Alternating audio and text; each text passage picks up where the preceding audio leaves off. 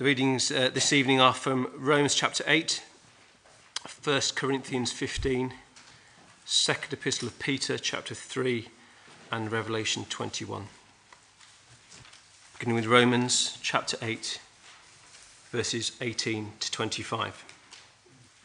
For I consider that the sufferings of this present time are not worth comparing with the glory that is to be revealed to us. For the creation waits with eager longing for the revealing of the sons of God.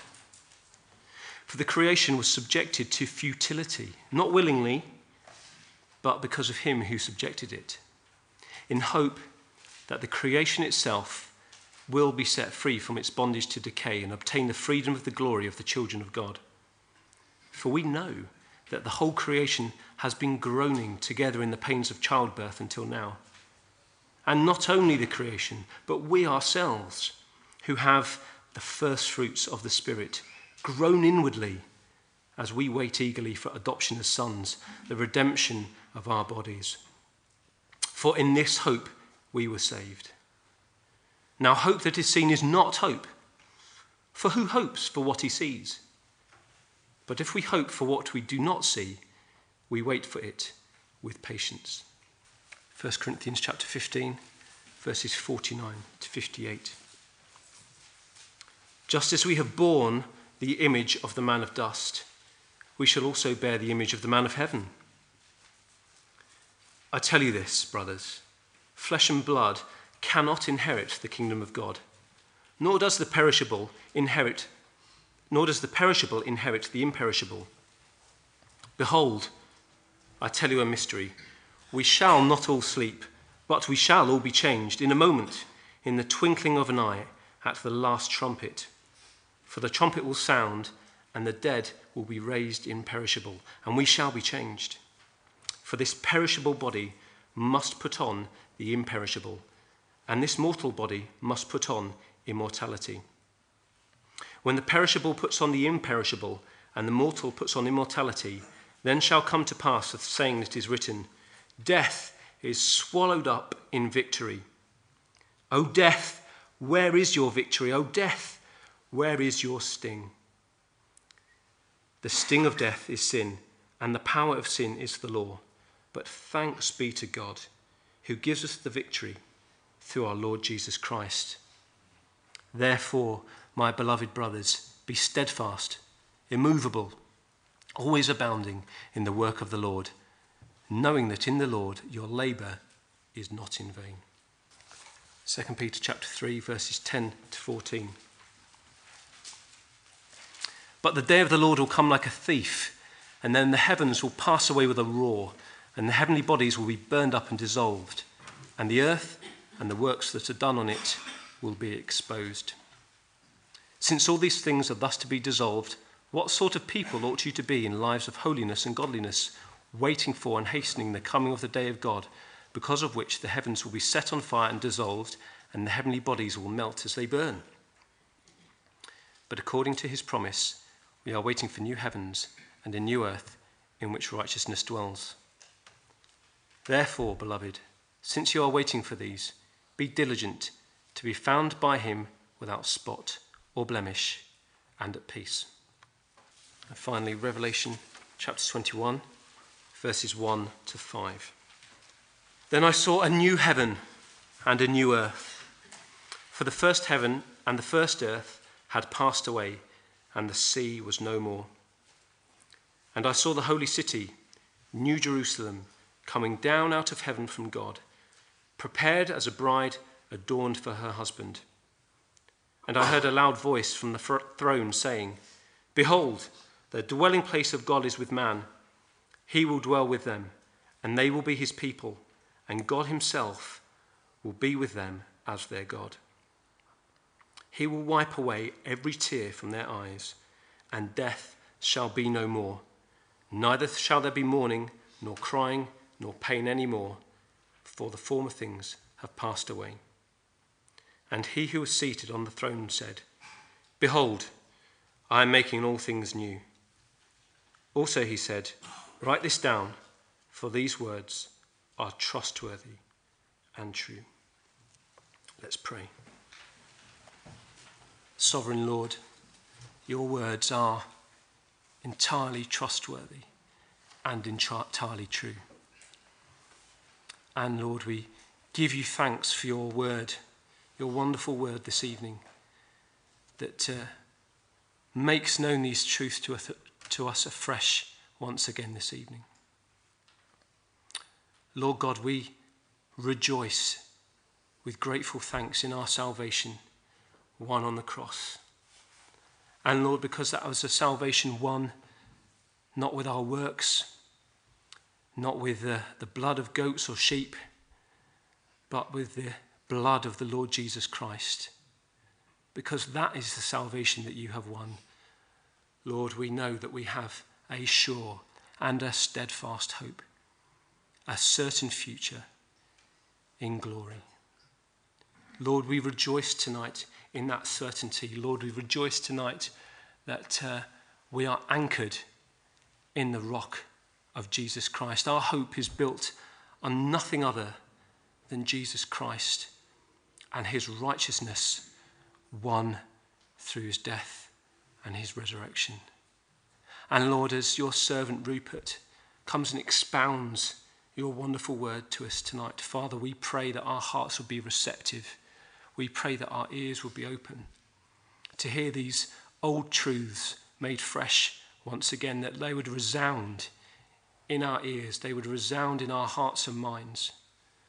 Father, that we would have a fresh glimpse of the grandeur and the glory of the salvation that was won for us, and the grandeur and the glory of the place that awaits for us with you. So we rejoice, Lord, in the trustworthiness and the truthfulness of your word.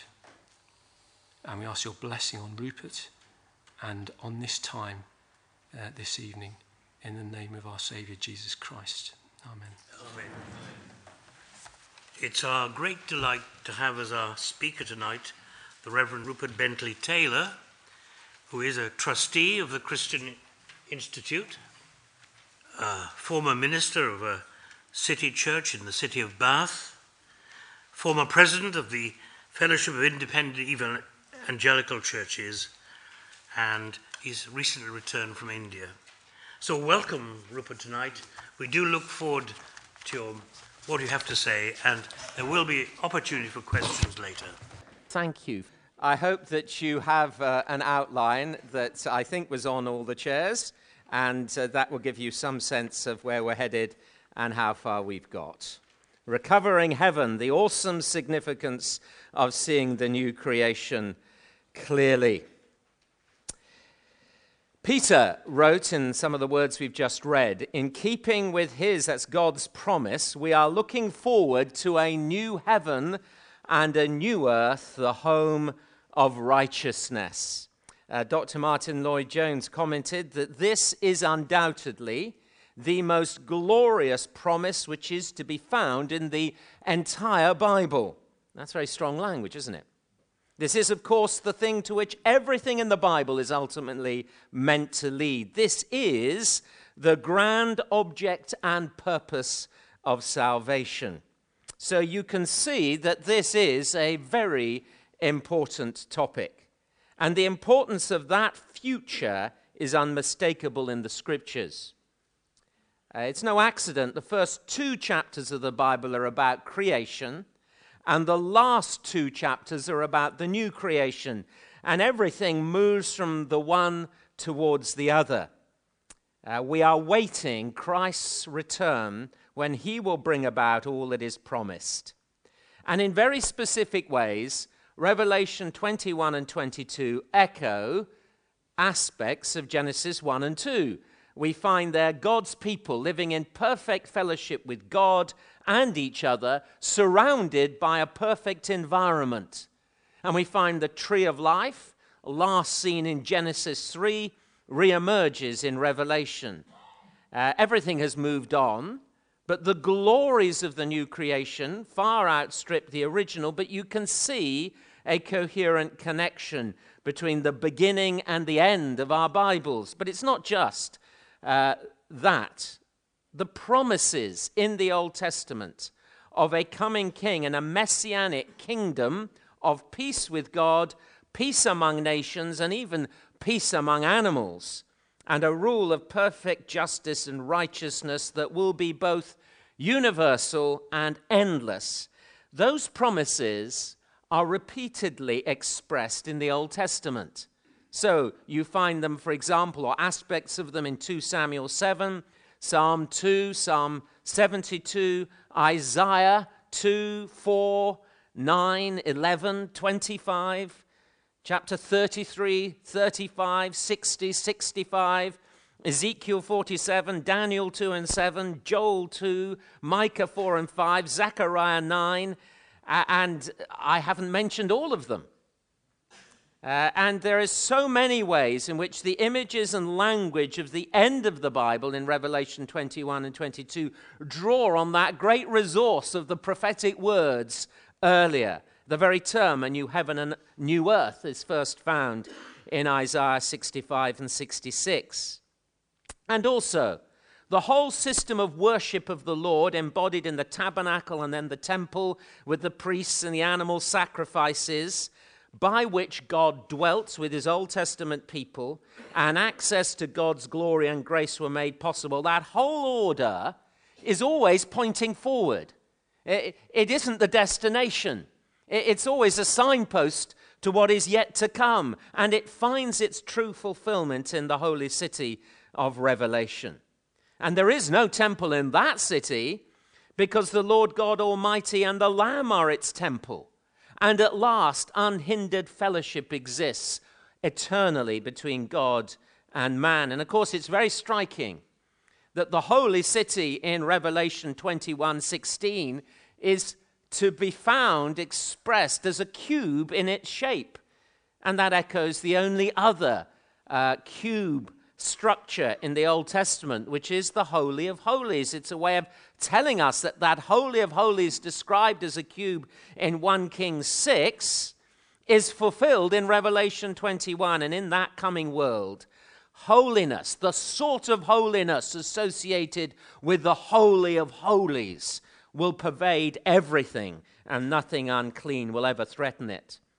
Thus, the biblical notion of salvation is totally bound up with the coming uh, world that God has promised. Salvation through faith in Christ's sacrifice for us, uh, it isn't complete until the day of Christ's return, when we will be raised with dramatically renewed bodies and when we will be finally transformed into the likeness of Jesus, when we shall see him as he is and be like him. That's what Job foresaw so many centuries ago. I know that my Redeemer lives, and that in the end he will stand upon the earth. Isn't that an amazing statement? And after my skin has been destroyed, yet in my flesh I will see God. I myself will see him with my own eyes, I and not another. See, the work of salvation points always forward, and it encompasses this earth. It encompasses the whole physical order. Listen to Paul in Colossians 1:19. God was pleased to have all his fullness dwell in him, that's in Christ, and through him to reconcile to himself all things, whether things on earth or things in heaven, by making peace through his blood shed on the cross. The, the accomplishment of Christ's death spreads beyond the personal salvation of Christians. The power of what he has accomplished extends to everything in heaven or on earth. And as if that were not enough, the commands and mindset of the New Testament constantly point us forward. Listen to Peter. In his great mercy, he, that's God, has given us new birth into a living hope through the resurrection of Jesus Christ from the dead and into an inheritance that can never perish, spoil, or fade, kept in heaven for you, who through faith are shielded by God's power until the coming of the salvation that is ready to be revealed in the last time. Now, and then he applies it set your hope fully.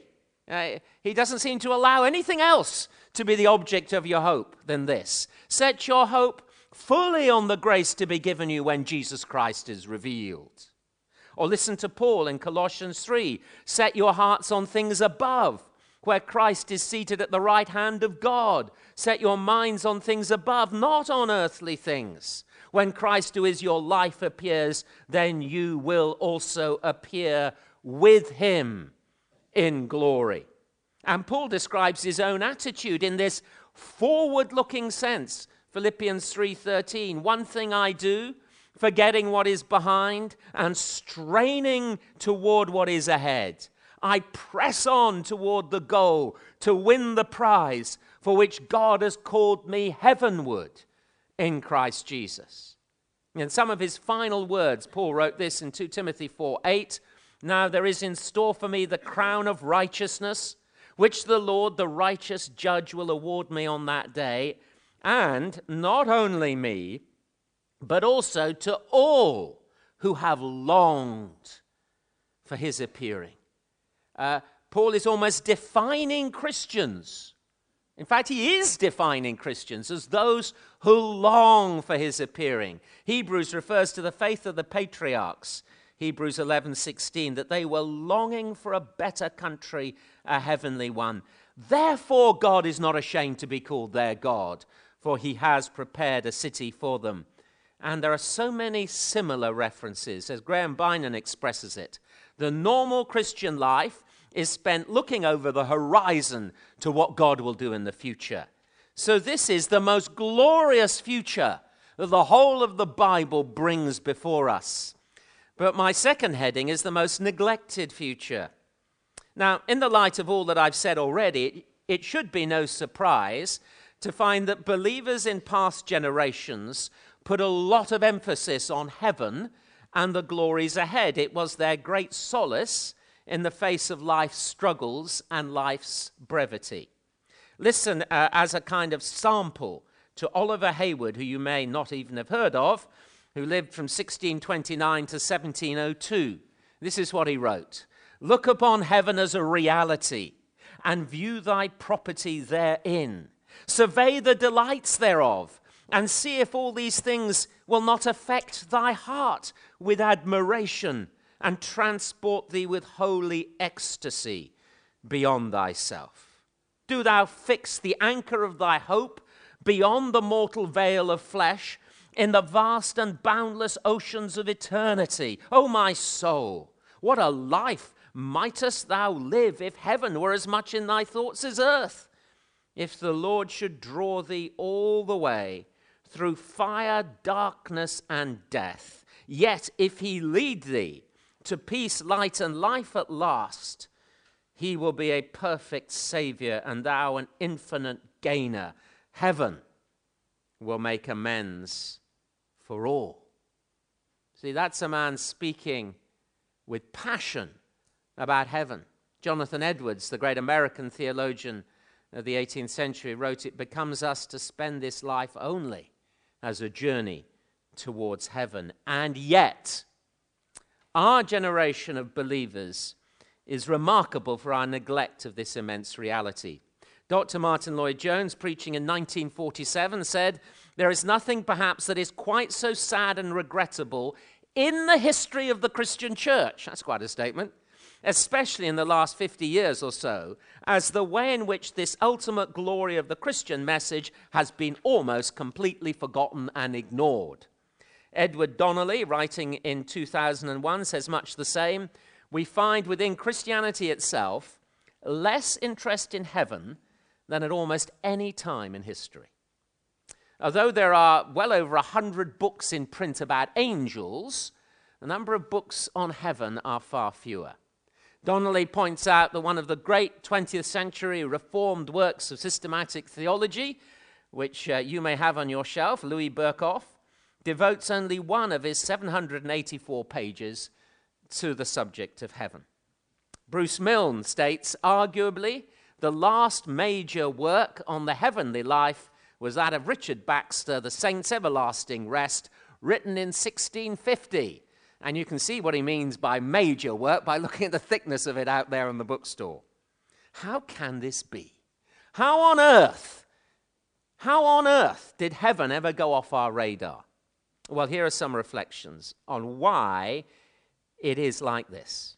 Well, firstly, I think in today's Western society, taking heaven seriously is profoundly countercultural. Congratulations on being here.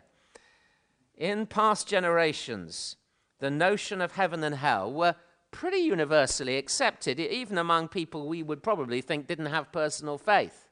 But today, a humanistic, evolutionary mindset prevails that regards the whole notion of God and salvation, of heaven and hell, of taking the Bible seriously as really unworthy of serious consideration. And those are the ideas that are the preserve of children, the elderly, and the past. So those around us live with no regard for divine revelation and are truly, as a result, without hope and without God, Ephesians 2:12. And materialism and prosperity have confounded the problem. They've made people comfortable in this world and not much exercised in longing for a better one. The most popular of Latin tags has become carpe diem, seize the day. What we have now is all we have. It, it is indeed as if John Lennon rules. Imagine there's no heaven. It's easy if you try. No hell below us, above us only sky. Imagine all the people living for today. We don't have to imagine it, John.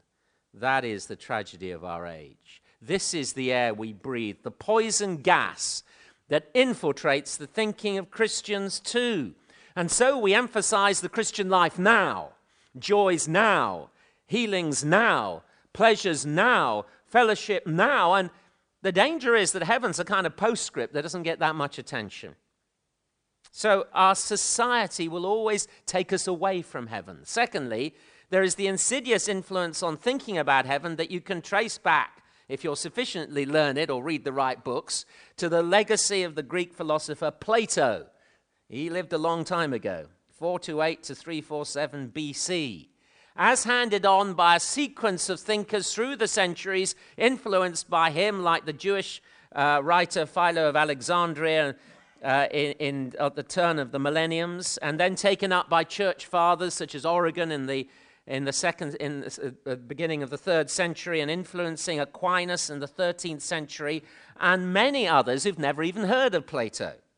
Plato taught that the body was a sort of prison from which the soul needed to escape, and the spiritual was much to be preferred to the physical. And heaven, under the influence of this strain of thinking, came to be seen as an ethereal place of joys and spiritual delights that represent a liberation from the physical and the earthly. So, vague notions about floating on clouds and playing harps and being parts of celestial choirs and going somewhere better in the sky have embedded themselves in popular assumptions about heaven. And not surprisingly, there is a sense that such a heaven could really be rather boring. Mark Twain, the American writer, tells a short story of people arriving in heaven uh, dashing off to collect harps to ascend to the clouds, only to meet droves of others who, after centuries of doing that, are, have had enough and are trying to find something better to do. Well, you see, this sort of thinking robs us of the groundedness and the delights of heaven on earth and impoverishes our thinking. Then, thirdly, there's the rampant individualism of our society. It's always likely to affect our thinking as believers. I mean, we look for personal salvation, uh, for a, we talk of a personal response of faith. We talk about our personal walk with the Lord, and please don't misunderstand me. I do believe in all these our personal prayer life, our personal relationship with the Lord. Uh, and the danger is that we, we think of heaven primarily in personal terms. I'm just going to go and be with the Lord, He and me together. And I don't so readily warm to the Bible's notion of the new heaven and the new earth, which is fantastically corporate. The bride of Christ, the holy city, is full, I quote, of a great multitude that no one could count from nation, every nation, tribe, people, and language. If you are thinking of heaven as a desert island, you got it wrong. It is crammed with people, the scriptures tell us. Fourthly, I think we are stumbled by the legacy of the controversy, heated arguments, and divisions over the doctrine of the last things, all the opposing views of the millennium, and different understandings of the prophetic and apocalyptic literature in the Bible. And on top of that, there are the weirdos. Uh, I recall a man, if you'll forgive the term, I recall a man who came to church uh, telling me uh, that the, the date of the coming rapture and within a year or two, the date of the Lord's return, all now long past. And he claimed those despite the emphatic statement of the Lord Jesus that no one knows about that day or hour, not even the angels in heaven, nor the Son, but only the Father, Matthew 24 36. And lots of people have simply backed off with a sense that the book of Revelation is difficult and full of symbols and fantastic images, and who, know what, who knows what it means. Uh, in my own church, when I preached on Revelation, I found that no one had preached on the book for 20 years because it was associated with such sharp disagreements. And I fear that's not uncommon. And if the Revelation and the new crea- book of Revelation and the new creation are not much preached on, it's no wonder people become vague about it. Fifthly, there is a view that actually we're not really meant to know a great deal about the new creation. It is all mysteries beyond our understanding. Uh, Luther wrote, Here on earth we cannot know what the creation of the new world shall be. The joys that are everlasting are beyond the comprehension of any cre- human creature. We on earth have no idea what the life to come will be. Well, if you believe that, you know, you haven't got much to say on the topic, have you? Uh, and doesn't Paul say in 1 Corinthians 2 9, no eye has seen, no ear has heard, no mind has conceived what God has prepared for those who love him? So you see, we're really out of our depths. Well, it's perverse to quote 2, 1 Corinthians 2 9 and stop at the end of verse 9. Because the next verse says, But God has revealed it to us by his Spirit. So actually, no, we do know something about the world that is to come. Now, it is true our knowledge is limited. Paul in 1 Corinthians 13 12 says, Now we see but a poor reflection as in a mirror. Now, think first century mirrors not the one you've got in your bathroom. Uh, first century mirrors were pretty limited in terms of the clarity of the image. So he's saying uh, we, we, what we see now is a poor reflection, but then, then, that's at the end. In glory we shall see face to face. Now I know in part, then I shall fully know, even as I am fully known. And in 2 Corinthians 12, Paul talks about extraordinary experience he had. He talks about it very diffidently. He even talks about it in the third, in the third person. Uh, about a man caught up to the third heaven. Whether it was in the body or out of the body, I do not know. God knows. And he adds, He heard inexpressible things, things that a man is not permitted to tell. So clearly, there are things we are not meant to know and we are not told. Uh, Donnelly, who's a pretty sure footed guide, says, much about heaven that we might like to know is not revealed in Scripture. Scripture reveals to us all about heaven that we need to know at present. But God our Father understands our natural curiosity, our eagerness to know about the life to come, and He has provided us with a considerable amount of information about it. And if that's true, and I think that's a fairly fair assessment, the fact that there are things we don't know gives all the more significance to the things that are clearly revealed. They're not revealed by accident. We're meant to notice. We are meant to have something to fix our eyes upon in regard to the new heaven and the new earth. And the sixth thing to say is behind all of this, of course, is Satan's strategy to use whatever means he can to rob us of our sure and certain hope about the future. And of course, Jesus says of the devil, he is a liar and the father of lies. And Satan loves to keep us focused just on this world. And here's the source of the old lie about people being too heavenly minded to be any earthly use. I mean, the opposite is the truth. It, the truth is that only if we are heavenly minded can we be of true earthly use. And Satan also loves that other lie that heaven will be boring. Uh, Revelation 13:6 is an interesting verse that speaks of the beast that he opened his mouth to blaspheme God and to slander his name and his dwelling place and those who live in heaven. So, whenever you hear that thought that Satan is boring, you are hearing the echoes of the voice of the beast. That is, he is planting lies about God's dwelling place in our culture and our hearts. We have to call Satan's bluff. We must fix our eyes on what is to come. So, let us move on to the most certain future. What will the new creation be like? John, Joni Eareckson Tada says, We are wrong in thinking heaven is wispy, thin, and vaporous. It is the earth that is like withering grass, not heaven. And what I want us to do is to walk through Revelation 21 and 22 without pretending to touch on everything there, but also while we're looking in Revelation to bear in mind some of the hugely important passages in other parts of Scripture too. But I want to say right at the beginning that uh, this passage at the end of our Bibles takes us out of our depth. Uh, as one scholar says, this vision exceeds the limit of our imagination as we anticipate the beauty and joy that will be revealed when the Lord makes his home on earth.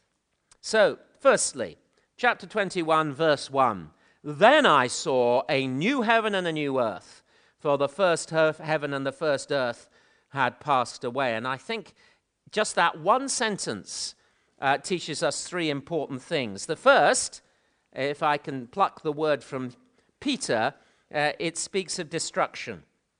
Well, it doesn't in this verse, it actually speaks of passing away. What it means is that the earth as we've known it will be radically changed. Uh, the first heaven and the first earth had passed away. And you look in verse 4, uh, and it says that there will be no more death or mourning or crying or pain, for the old order of things has passed away. And Peter is very graphic in 2 Peter 3. He says, The present heavens and earth are reserved for fire, being kept for the day of judgment and destruction of ungodly men. That day will bring about the destruction of the heavens by fire and the elements will melt in the heat. And he applies this to the physical state of the earth as well as to the, all the marks and consequences of the curse on sin. But Peter's use of the word destruction does not mean, I think, annihilation. As he implies by the comparison he makes in 2 Peter 3 uh, between the flood and the fire. He says the ancient world was destroyed, by the flood. He doesn't mean that it was sort of wiped out and no longer was there any earth left. The present world, he uses the same word about being destroyed by fire. It is, as one commentator says, a cleansing or purging judgment rather than a destructive elimination of all that exists. So we go to the second point, which is continuity.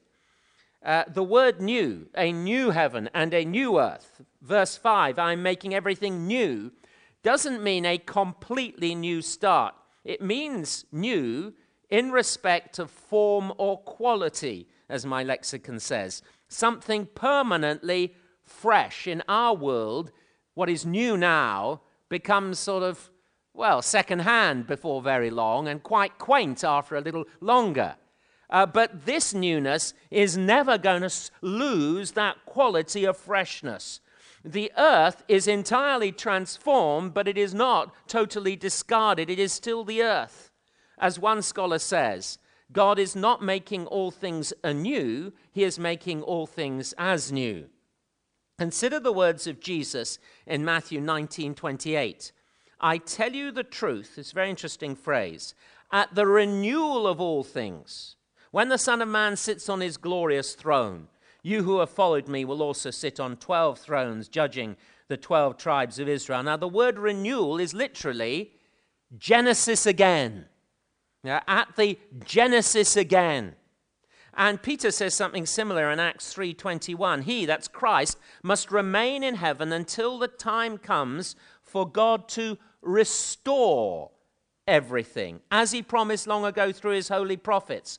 And this is the only use of that word restore in the New Testament.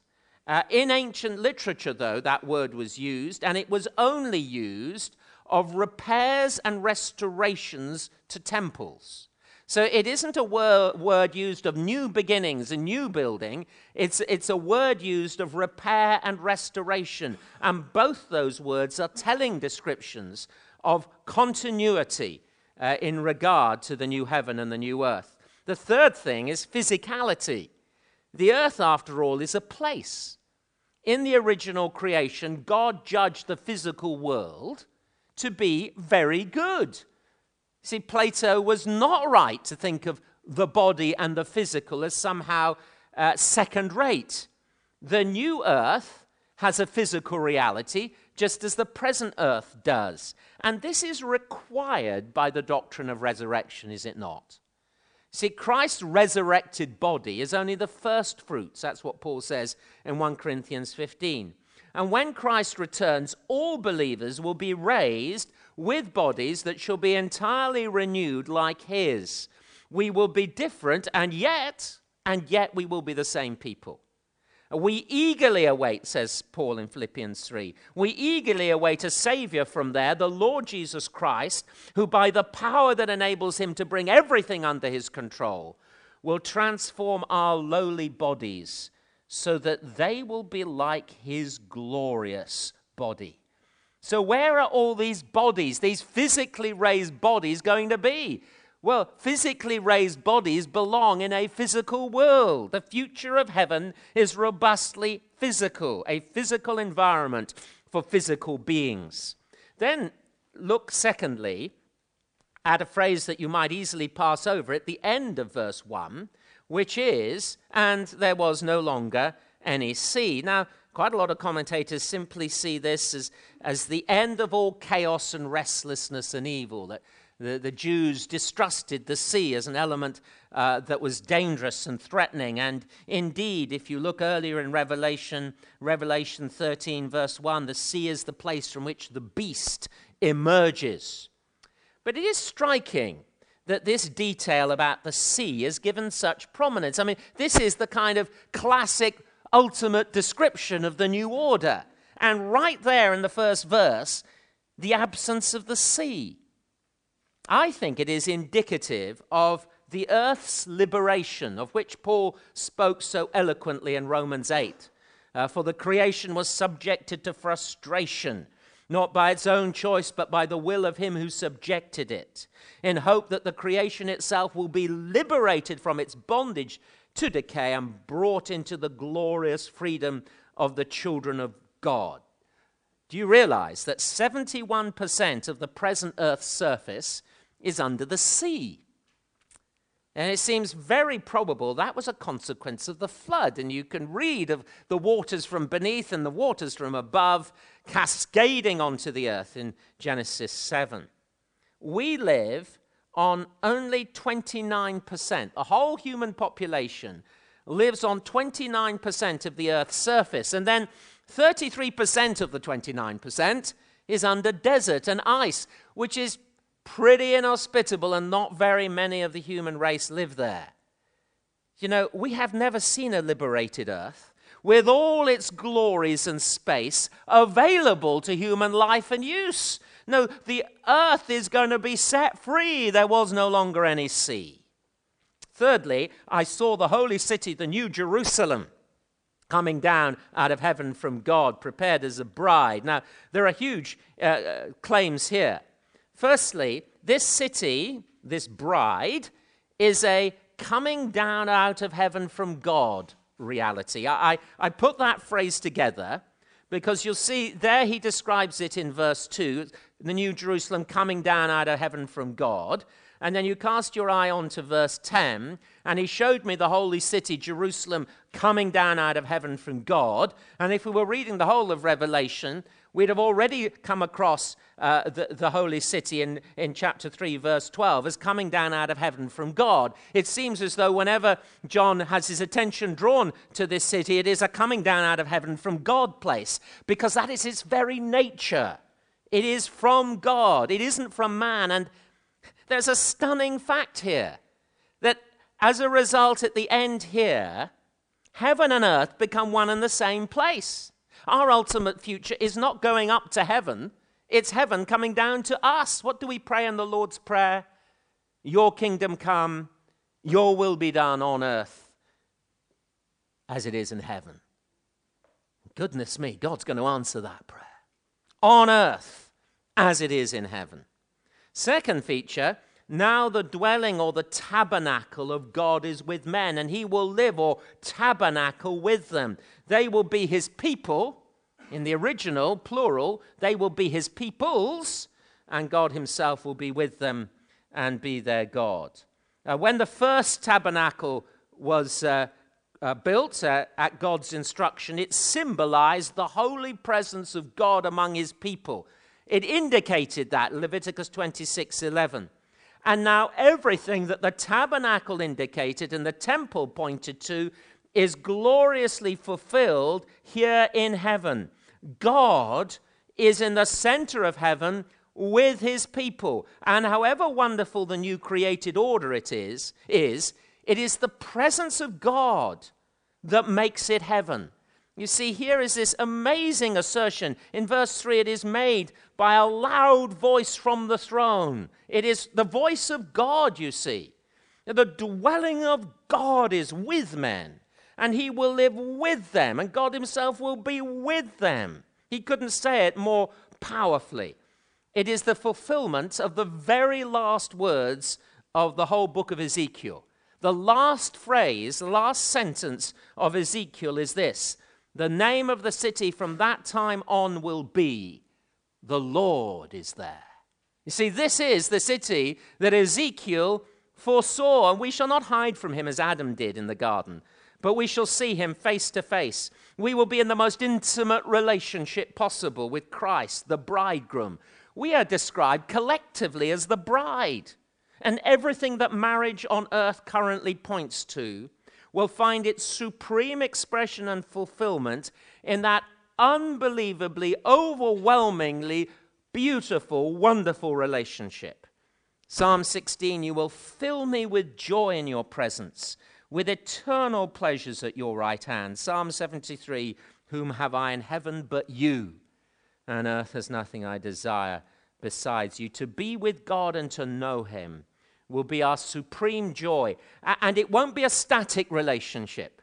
Ephesians 2 6 says that God has raised us up with Christ, amazingly, and seated us with him now in the heavenly realms in Christ Jesus, in order that in the coming ages he might show the incomparable riches of his grace expressed in his kindness to us in Christ Jesus. It seems as though we're going to learn more and more because we're going to see more and more of the unfathomable riches of the grace of God.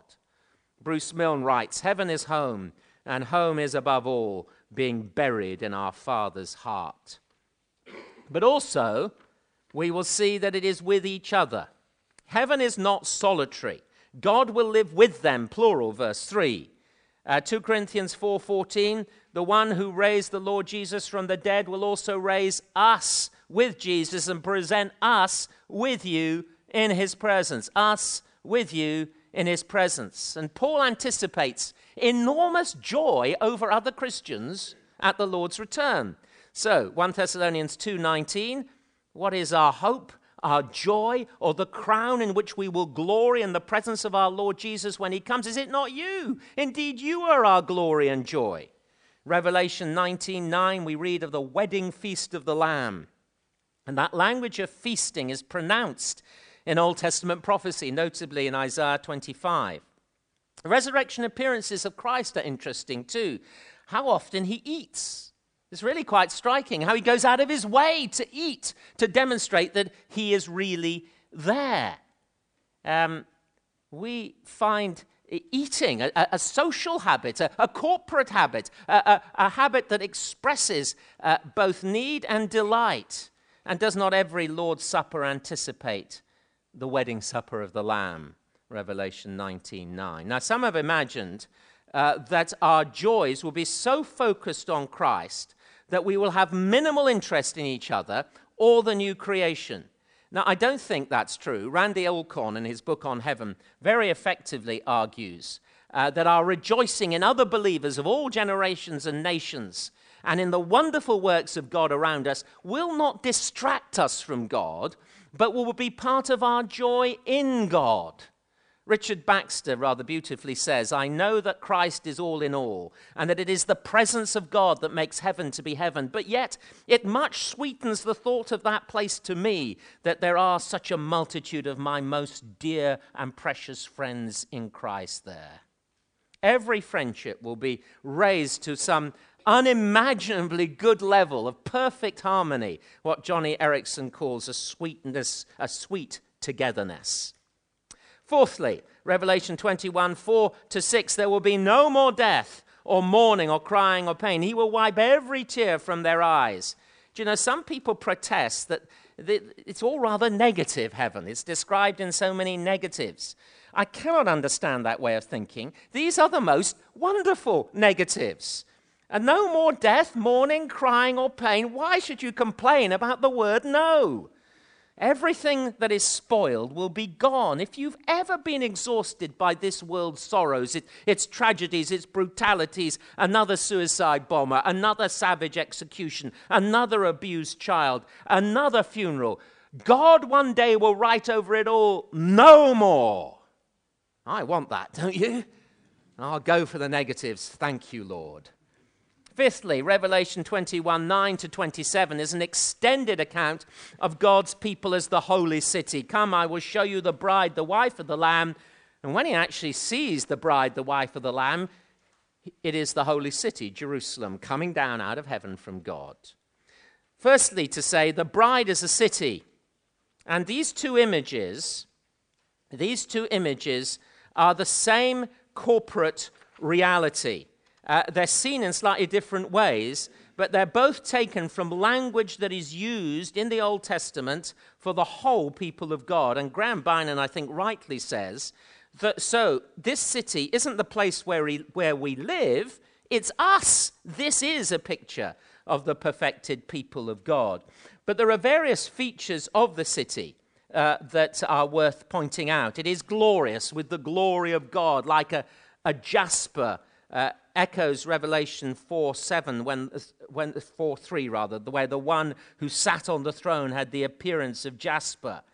Uh, it is secure, it has huge walls, 200 feet thick, verse 17, guarded by angels. That's an image of utter security. It is inclusive. Its gates face in every direction with the names of the 12 tribes on them, and its foundations have the name of the 12 apostles of the Lamb on them. What's that telling us? It's telling us that the Old Testament and New Testament people of God will be entirely one. So you'll be able to walk along the road with Abraham and shake hands with Jeremiah. It is immense. The scale is vast. I mean, if you just take the dimensions of this city, it would stretch from London to Athens. Uh, it is holy, as I already said. The, the shape of the cube is, is uh, picking up on the description of the Holy of Holies. But this Holy of Holies is not a, a part of the holy city, it is the holy city. In other words, the whole place it, every part of it is holy. There is no such thing in heaven as one bit that is less holy than another. And it is beautiful. It is beautiful.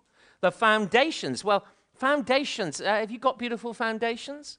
We don't really care if they're beautiful as long as they're there. Uh, they're invisible, they're merely functional. Why would you want beautiful foundations? Well, you see, this isn't just surface beauty. Our world is into surface beauty. You don't know what's under the surface, do you? All those models in vogue looking amazing in whatever their clothing is, and you don't know what's going on in their hearts. And that's how the whole of this world is. But that world, the beauty will not just be on the surface, there will, as it were, be diamonds on the soles of our feet, our shoes. We, we have a beauty here that is reaches to the places you wouldn't expect it to be. And it is expressed in terms of these precious stones, and they are the same precious stones as the high priest wore on his breastpiece in Exodus 28 with the names of the tribes engraved on them. Its gates are huge pearls, and its streets are gold. 1 Kings 6:30 we read that the floors of the temple were covered in gold. Did you realize that? So the priests walked on gold whenever they served God. In the holy city, every one of us will walk on gold. And when we understand these, it takes your breath away. And then, thirdly, there's a second glorious sequence of negatives. Hallelujah for the negatives. No temple, because amazingly, the Lord God Almighty and the Lamb are its temple. There's no sun or moon, for the glory of the Lord gives it light and lamp. No closure of gates, for there is no night. And those two last features suggest that our resurrected bodies will no longer get weary or need sleep. Isn't that a wonderful thought? No barriers of race will survive to divide humanity. Race as an obstacle, as, as, a, as a matter of prejudice, as a matter of alienation. All the nations we read bring their splendor and glory into the holy city. And it's interesting because it implies that the cultural and national distinctives, purged of sin, will remain part of the God reflecting diversity of humanity. And there is no impurity either nothing impure, and no one impure is there. And how emphatic the exclusions are in Revelation 21 8, those who are outside, and 27 and 22 15, outside. And sixthly, Revelation 22 at the beginning is about the perfect physical and spiritual environment of the new creation. The angel showed me the river of the water of life, clear as crystal, flowing from the throne of God and of the Lamb. Uh, this is the river of which Ezekiel spoke in his uh, description of the great river flowing from the temple in Ezekiel 47. It's what Joel spoke of in Joel 3:18 and Zechariah in Zechariah 14:8. It's what the psalmist in Psalm 46:4 speaks of. There is a river whose streams make glad the city of God, the holy place where the Most High dwells. And it's interesting, this life-giving river flows. Where's it come from? From the throne of God and of the Lamb. And surely this life giving river is nothing other than the work and presence of the Spirit of God coming from the Father, God the Father, and God the Son, right, giving life to everything and everywhere. And there is the tree of life, which reemerges after all this time on each side of the river, bearing fruit each month, just as the fruit trees Ezekiel wrote of in Ezekiel 47 12. And its leaves heal the nations of all the collective memories of humiliations and injustices and horrors and disasters and all the awful casualties of the Somme or whatever it is that is born in the mind and the hearts of the nations and the bitternesses res- that still reside there. It'll all be healed. And there is no curse, verse 3. Now, clearly, the river and tree here have spiritual significance, and yet, since the promises exist so clearly in Romans 8 of a renewed physical creation, and also in the Old Testament prophecies of the Messianic kingdom, I take it there will be physical rivers and trees in the new creation, and that this description is at least in Revelation, is at least indicative of what the new created order will be like. We've never seen an uncursed tree. You've never seen, we've never seen what an apple tree could do. We've never seen what flowers could really be like. We've never seen how crops might grow. And we haven't come on to the animals. No, they were pretty fundamental in Genesis 1 and 2, weren't they? And God goes great lengths to save them the, from the flood in Genesis 6. And the flood in, in 2 Peter 3 is a sort of preview, according to Peter, of the final day of judgment. Now, Animals don't appear even in the footnotes in Revelation 21 to 22, but they certainly do in the beautiful description of the Messiah's kingdom in Isaiah 11 and 65. The, the wolf will live with the lamb, uh, the leopard will lie down with the goat, and the calf and the lion and the yearling together, and a little child will lead them. So I, I think there are reasons to think, yes, that the whole created order includes the animals as well as the ground and the trees and everything else. Now, I think it is possible to move beyond what we're told. Indeed, it's more than possible because people do it, into areas of speculation. And for all that's helpful, for example, about Randy Alcorn's book, seems to me he pushes his boat out a bit too far. Uh, he argues for the New Jerusalem as a literal cubed city, just one, if the most important among other cities scattered around the new earth. I really don't think that's how the image is used in Revelation 21 22. He thinks sleep is a good feature of this world and therefore expects it to be in the next. I'm not sure about that. He allows for God resurrecting animals, including your favorite pets, basically on the basis why not? And he anticipates current works of art, music, and literature purged from deficiencies, being present into the age to come. And he says that he expects coffee, baseball bats, and space exploration. Well, I think we've got plenty to chew over in what is revealed without making too many hazardous guesses about what isn't. Right, seventhly, Revel- next bit of revelations about the experience of God's people in the new creation. Uh, from the second part of verse 3 the throne of God and of the Lamb will be in the city, and his servants will serve him. And you find that God is absolutely central to the life of God's people in the new city. Consider the throne of God and of the Lamb there in verse 3. The throne of God is mentioned 41 times in the book of Revelation. It's the pivot around which everything else circulates. And then there's the face of God, verse 4, in which gloriously redeemed human beings will now at last be able to look on and live. And the name of God, verse 4, which will be on not just on their lips, but on their foreheads. In other words, it will define them, it will identify them, it will name them, it will be their delight to be called after his name. And the light of the Lord God, whose brightness will be endless and all sufficient, and will make all other lights redundant forever. And I don't think that the emphasis on light coming from God is merely symbolic. Do you remember Peter on the, on the Mount of Transfiguration and the others there? Luke 9 29. What did they see? They saw Jesus' clothes become bright as a flash of lightning. You ever seen a flash of lightning? Imagine a sustained flash of lightning. That the brightness The, and it's underlined here: no night, no lamp, no sun. Yet again, it is underlined. And I think all this speaks of the reality to which Paul refers in 1 Corinthians 15 when God himself is all in all. Babel is reversed. Never again will there be a city with man exalting himself, but only the holy city where God is exalted. The second feature here is that God's people are absolutely fulfilled. His servants will serve him and they will reign. And the word serve is the word for worship we will be praising God with uninhibited enthusiasm. And any negative experience you've ever had in your whole life on earth about worship will be absolutely nothing like what heaven will be like. You got that? The drums won't be too loud. I'm not even sure there will be drums, but whatever they are, they'll be wonderful, and nobody will be arguing about whether we should have them playing or not. All that whole category of hassle about worship will be gone forever. Won't that be fantastic? Revelation 19. After this, I heard what sounded like the roar of a great multitude in heaven shouting, that's you and me, Hallelujah! Salvation and glory and power belong to our God. And also, redeemed humanity will do works of service for God, which are not a separate thing from their worship. Work and worship are not two categories of reality, but bound together.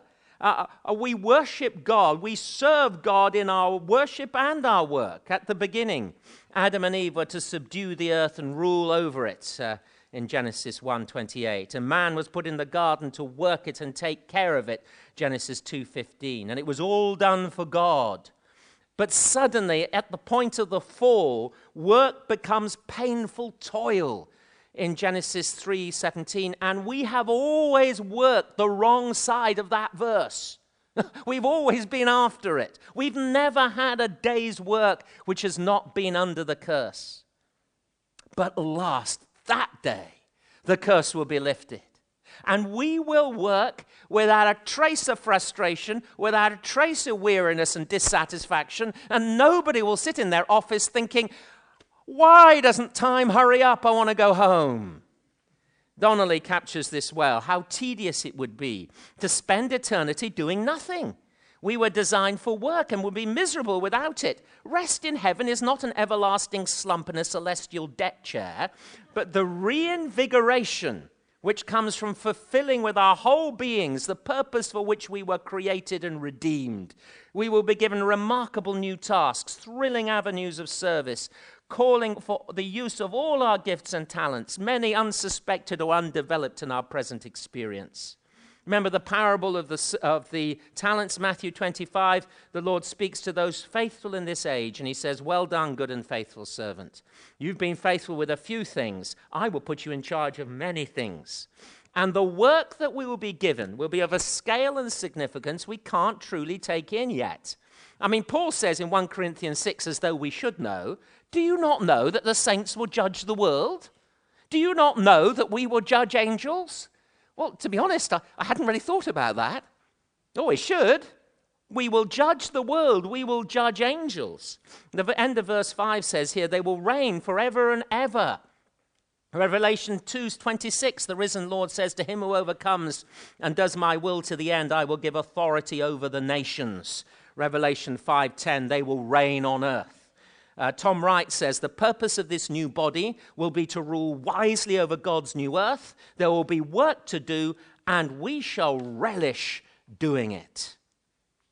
And finally, the most consequential future. What are the implications of the new creation for us now? Well, I just have to run through a few. Worship. You see, if you look at the passage in Revelation 22, it, the immediate impact on John was verse 8 I, John, the one who heard and saw these things, and when I heard and seen them, what did I do? I fell down to worship. Now, he tries to worship the angel, and the angel heads him back, verse 9, to worship God. But that was the right response. If we have seen what we've seen here properly, uh, we won't be having arguments with each other. We will be on our faces in praise to God. And the Bible sees the prospect as so wonderful that it says that even in the midst of suffering, we should be rejoicing. I consider that our present sufferings are not worth comparing with the glory that will be revealed in us. Matthew 5 says, You're blessed when people insult you and persecute you. It says, Rejoice and be glad because great is your reward in heaven. Rejoice now because of that reward ahead. Luke 10 20, do not rejoice that the spirits submit to you. Don't rejoice that you have got a claim or that you're a preacher or that you've done this or you've done that. Rejoice that your names are written in heaven. That's the thing to rejoice in. Worship. Secondly, proclaim. You see in verse 10 it says, Do not seal up the words of the prophecy of this book because the time is near. Striking contrast to Daniel 8, who's told to seal up the vision, and Daniel 12 to close up and seal the words of the scroll because it was such a long time from its fulfillment. But here there is a whole sense of urgency. Behold, I am coming soon, verse 12 and verse 20. And these things are to be made known to God's people, verse 6. God sent his angel to show his servants the things that must soon take place. Verse 16, I, Jesus, have sent my angel to give you this testimony for the churches. But it's also it's not just for the believers. Look in verse 17. Whoever is thirsty, let him come. Whoever wishes, let him take the free gift of the water of life. Preach the gospel, preach the kingdom that is to come, the day of judgment and the day of glory to those who do not yet believe, that you would plant in them under God a hunger, to, a thirst to drink of this living water. See, we better preach this. And if we are preachers, we better sure, be sure we do not keep silent about the new heaven and the new earth, for God will not hold us guiltless if we do. Thirdly, live in the light of it. Verse 11, that him who does right continue to do right. Verse 12, I will give to everyone according to what he's done. Now, the term the new creation, which Jewish writers used to refer to the messianic age Isaiah foresaw, and is used by us, and I've used it in that way too, is only found twice in the Bible in both cases to what is already present in this age. So 2 Corinthians 5:17 says if anyone is in Christ he is a new creation. The old has gone, the new has come, and Galatians 6 says neither circumcision nor uncircumcision mean anything what counts is a new creation. In other words, the new age is not merely something ahead. In Christ, the new age has reached us. Christ's resurrection has brought in the new age, and we who have the Holy Spirit are now new part of the new creation. That's why Paul says in Philippians 3:20, our citizenship is in heaven and he's using a present tense. And that's why we should be holy and living now. We are to live now the standards of the world to come. You ought to live holy and godly lives. 1 John 3 talks about purifying yourself in the light of the hope that we shall one day be like him. And be faithful in service. Look in verse 13 of, of, of, Revelation 14. Blessed are the dead who die in the Lord from now on. Yes, says the Spirit, they will rest for their labor. Listen to this, for their deeds will follow them. Remarkable. In other words, how we live now and serve God now will have bearing on the future. 1 Corinthians 15 58, which we had read, always give yourself fully to the work of the Lord, because you know your labor in the Lord is not in vain, is at end, end of a great chapter about resurrection. 1 Corinthians 3 is about the, the work of the teacher uh, being uh, uh, tested by fire. If what he has built survives, he will receive a reward. And Colossians 3:23 extends something of that principle to a slave and says whatever you do work at it with all your heart as working for the Lord not for men since you will receive an inheritance from the Lord as a reward. And Jesus refers several times to how we use our money now having future consequence. Luke 16, use worldly wealth to gain friends for yourself so that when it is gone, you will be welcomed into eternal dwellings. So we must live in the light of that future. Uh, some people go further. Not only do they think that uh, God will honor in the new creation those who've served him faithfully, not only do they think that there will be people in heaven because of faithful witness and teaching on earth, but they see somehow a knock on implication of what we do here in the arts, in the music, in acts of kindness, that somehow we are even contributing now and forming part of what will make the new heaven and the new earth. Uh, Alcorn slightly goes to town on this sort of matter. I do find myself slumly, somewhat skeptical that I will find a perfected Mona Lisa or a purified Venice or a heavenly cricket match in the new creation. And I think we need to be a bit cautious about how far we press what the Bible does not make explicit. Finally, what we value. You see, if God values things that he displays are important to him, they should matter to us now. Take firstly the physical creation. It matters to God, otherwise, God wouldn't be renewing it. So we ought to treat the earth as it is now in its fallen state with respect, and our bodies, which are currently in our fallen mortal state, with respect. Uh, we must therefore abhor abortion and euthanasia. Secondly, the fact that the glory and honor of the nations are brought into the holy city suggests that cultural distinctiveness seems to be part of the richness of human diversity God values. And among other things and other reasons, we should therefore abhor racial and cultural prejudices and rejoice in the multicultural nature of God's people. When I go abroad and meet with other believers, uh, I have found a wonderful kinship in Christ with Christians in other lands, and I find that to be a foretaste of heaven. And thirdly, if the messianic kingdom is marked by perfect justice and righteousness, we should strive for those now because we know that in our own land, righteousness exalts a nation, but sin is a disgrace to any people. And there's a great deal that the Christian Institute endeavors to do that, that is valuing what matters to God in our present world uh, defending those victimized on account of their desire to please God and follow His laws, rather than bow before the massive intolerance of pluralistic liberalism. That's a noble thing to do. And it's proper in the light of the coming kingdom and the ultimate vindication of God. We should not fear the current opinions of men, but fear the judgment of God. Joni Eareckson Tada speaks of human rebellion like this setting themselves up in the center of their own moral universe. They kicked God out of the school classrooms and erased his mark from the public square. Profaning his name, they neutered God and tamed him so he would bless their lusts and passions. But in heaven, the record will be put straight. God will vindicate his holy name and dispense his pure and perfect justice. And for a great many people, it will be terrifying. That's right, isn't it? There will come a day of vindication, and it is most sobering and most glorious at one and the same time. Paul says, Judge nothing before the appointed time. Wait till the Lord comes. He will bring to light what is hidden in darkness and expose the motives of men's heart. And I love the way he finishes because you think, wow, that sounds really terrifying. At that time, each will receive his praise from God. Brothers and sisters, here we do not have an enduring city, but we are looking for the city that is to come.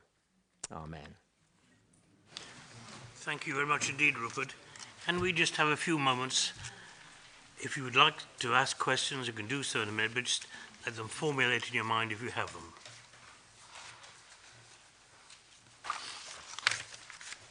There's a question at the back, right at the very back there. You've been speaking about this body being changed. Why do we need the leaves of the tree for healing?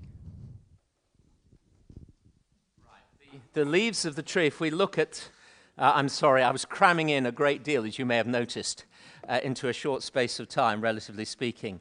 Uh, if you look in chapter 22, verse 2, it says, The leaves of the trees are for the healing, not of individuals, but the healings of the healing of the nations. Uh, so I don't think it's talking, our, our personal bodies will be completely renewed instantly.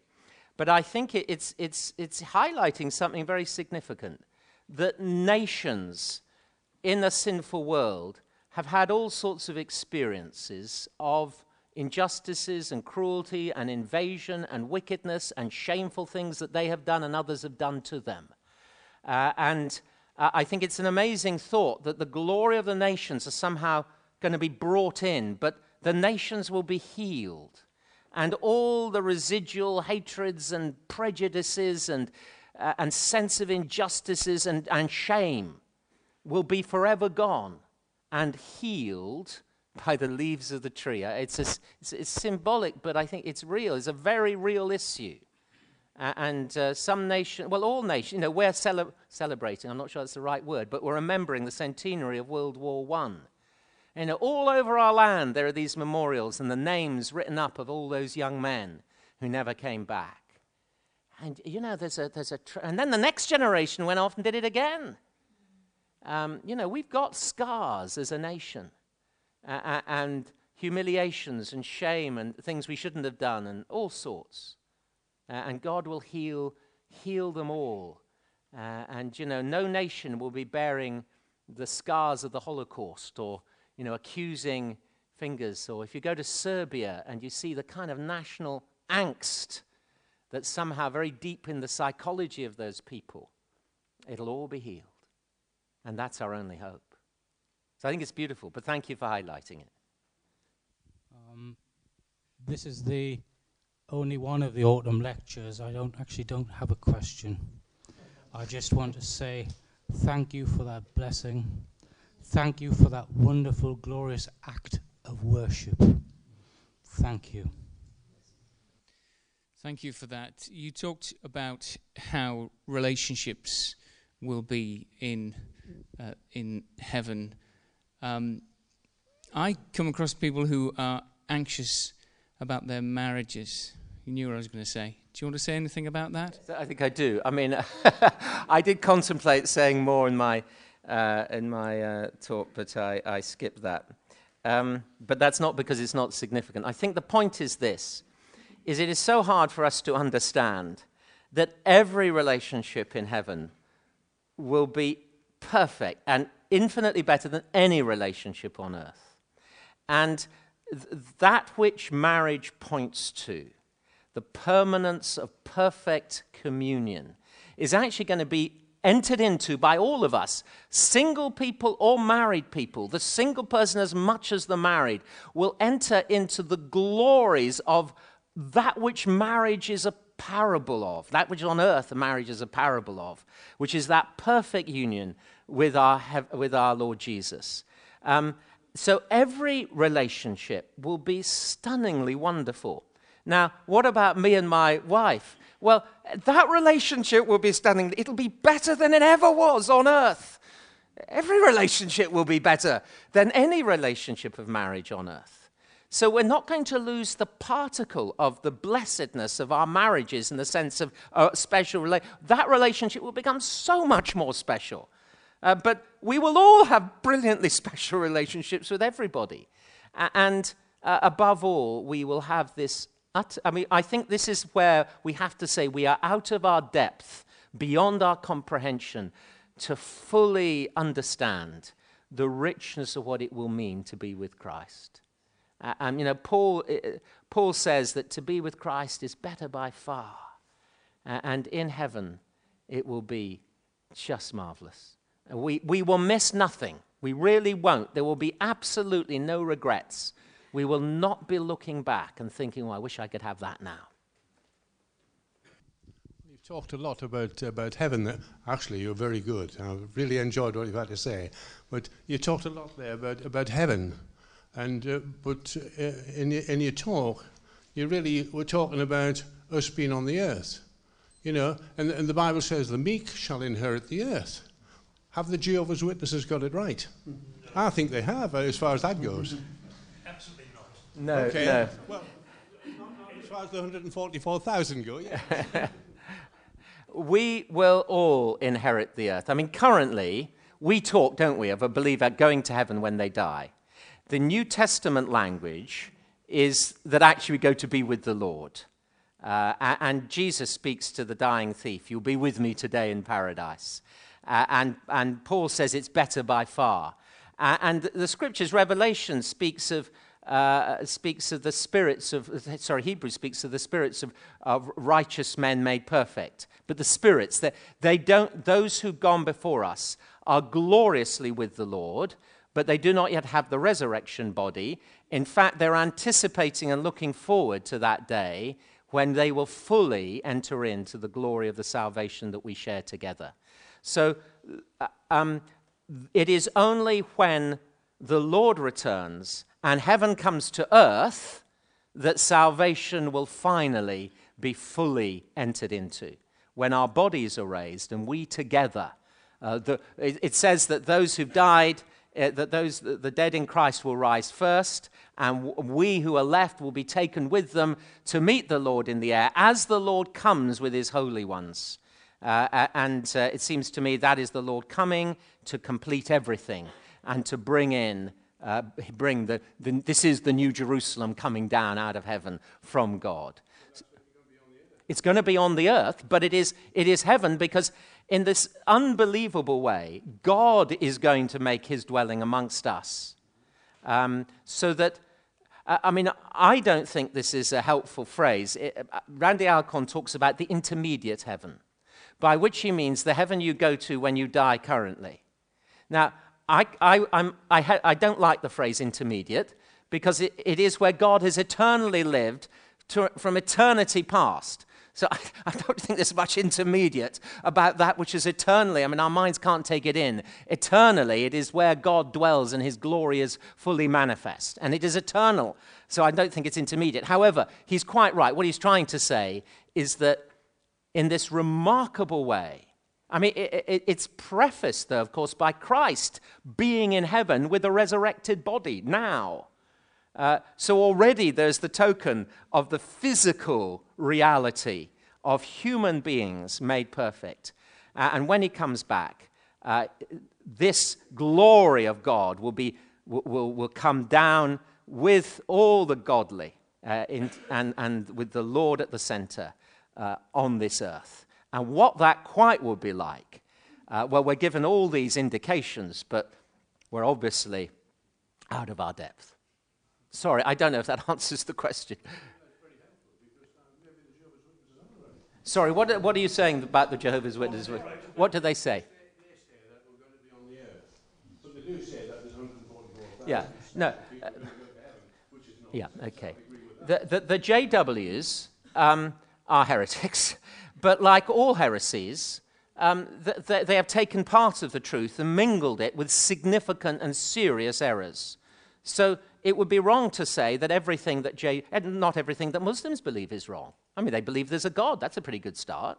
But I mean, it doesn't actually land you.